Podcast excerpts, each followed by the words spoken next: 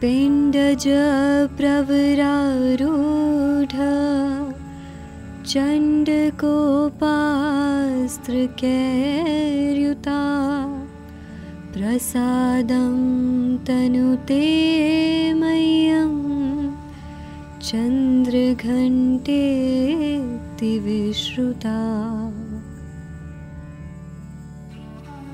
आज है नवरात्रि का तीसरा दिन। यानी तीसरी दैविक शक्ति की कहानी का। नवरात्रि के तीसरे दिन पूजा जाता है देवी चंद्र घंटा को।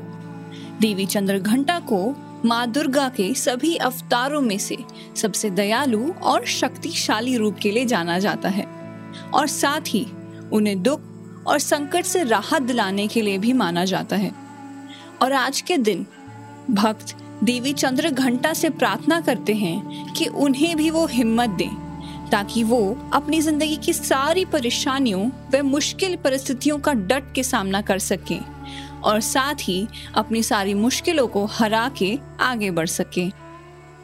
देवी चंद्र घंटा की कहानी शुरू होती है कुछ यूँ, कि कैसे देवी सती की दूसरी अवतार देवी शैलपुत्री ने पर्वतराज हिमालय के घर जन्म लिया। जिससे उनको देवी पार्वती के नाम से भी जाना जाता है। और कैसे उन्होंने देवी ब्रह्मचारिणी के रूप में लगातार कठिन तप और त्याग से भगवान शिव को अपने जीवन में फिर से प्राप्त किया और भगवान शिव और पार्वती के विवाह के दौरान कैसे देवी पार्वती ने चंद्र घंटा का रूप धारण किया। ये जानने के लिए हम आपको ले चलते हैं भगवान शिव और देवी पार्वती के विवाह में। जहाँ पर्वतराज हिमालय ने विवाह का शानदार आयोजन कर रखा था और अपने पूरे महल को अपनी बेटी के विवाह के उपलक्ष्य में बहुत खूबसूरती से सजाया हुआ था। सभी पर्वत निवासी तैयार थे दूल्हे और बारात का स्वागत करने के लिए। लेकिन जब पर्वतराज हिमालय ने शिव जी और उनकी बारात को देखा तो वो अचंभित रह गए, क्योंकि भगवान शिव जो दूल्हे हैं उनके पूरे शरीर पर भस्म लगी हुई थी। जटाएँ वैसी ही उलझी हुई बंधी हुई थी। गले में सांप लिपटा हुआ।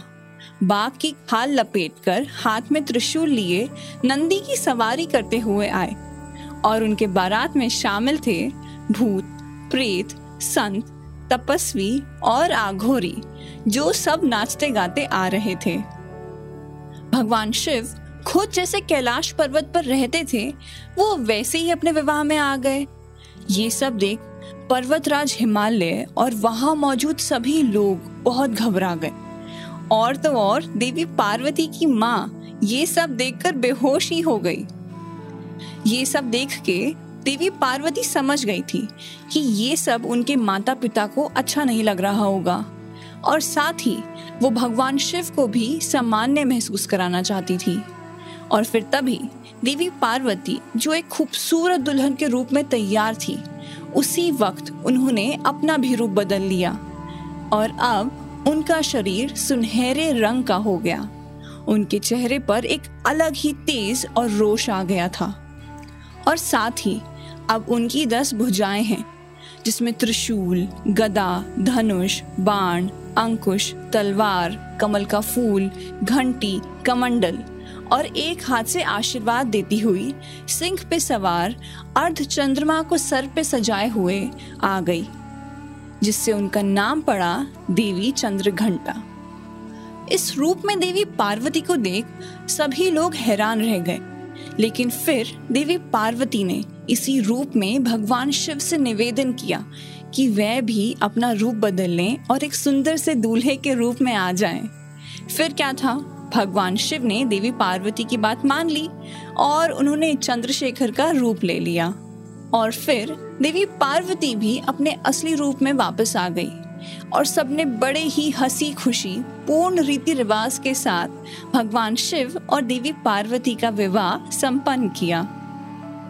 जिस दिन देवी पार्वती और भगवान शिव का विवाह हुआ था, उस दिन को हम सब महाशिवरात्रि के रूप में मनाते हैं। देवी चंद्र घंटा के इस रूप को माँ पार्वती के विवाहित रूप के लिए भी जाना जाता है।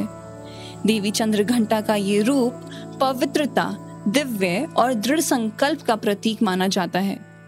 माँ दुर्गा के इस अवतार से, जहाँ उन्होंने इतने सारे अस्त्र शस्त्र पकड़े हैं और चेहरे पर रोष है, उससे पता चलता है कि वो अपने शत्रुओं के प्रति कितनी भयानक हो सकती हैं। और साथ ही उनके हाथ में कमंडल, कमल का फूल और एक हाथ से भक्तों को आशीर्वाद देती हैं। उससे हमें समझ आता है कि वह अपने भक्तों के प्रति दयालु भी हो सकती हैं। माँ पार्वती का ये रूप निडरता और साहस की निशानी है।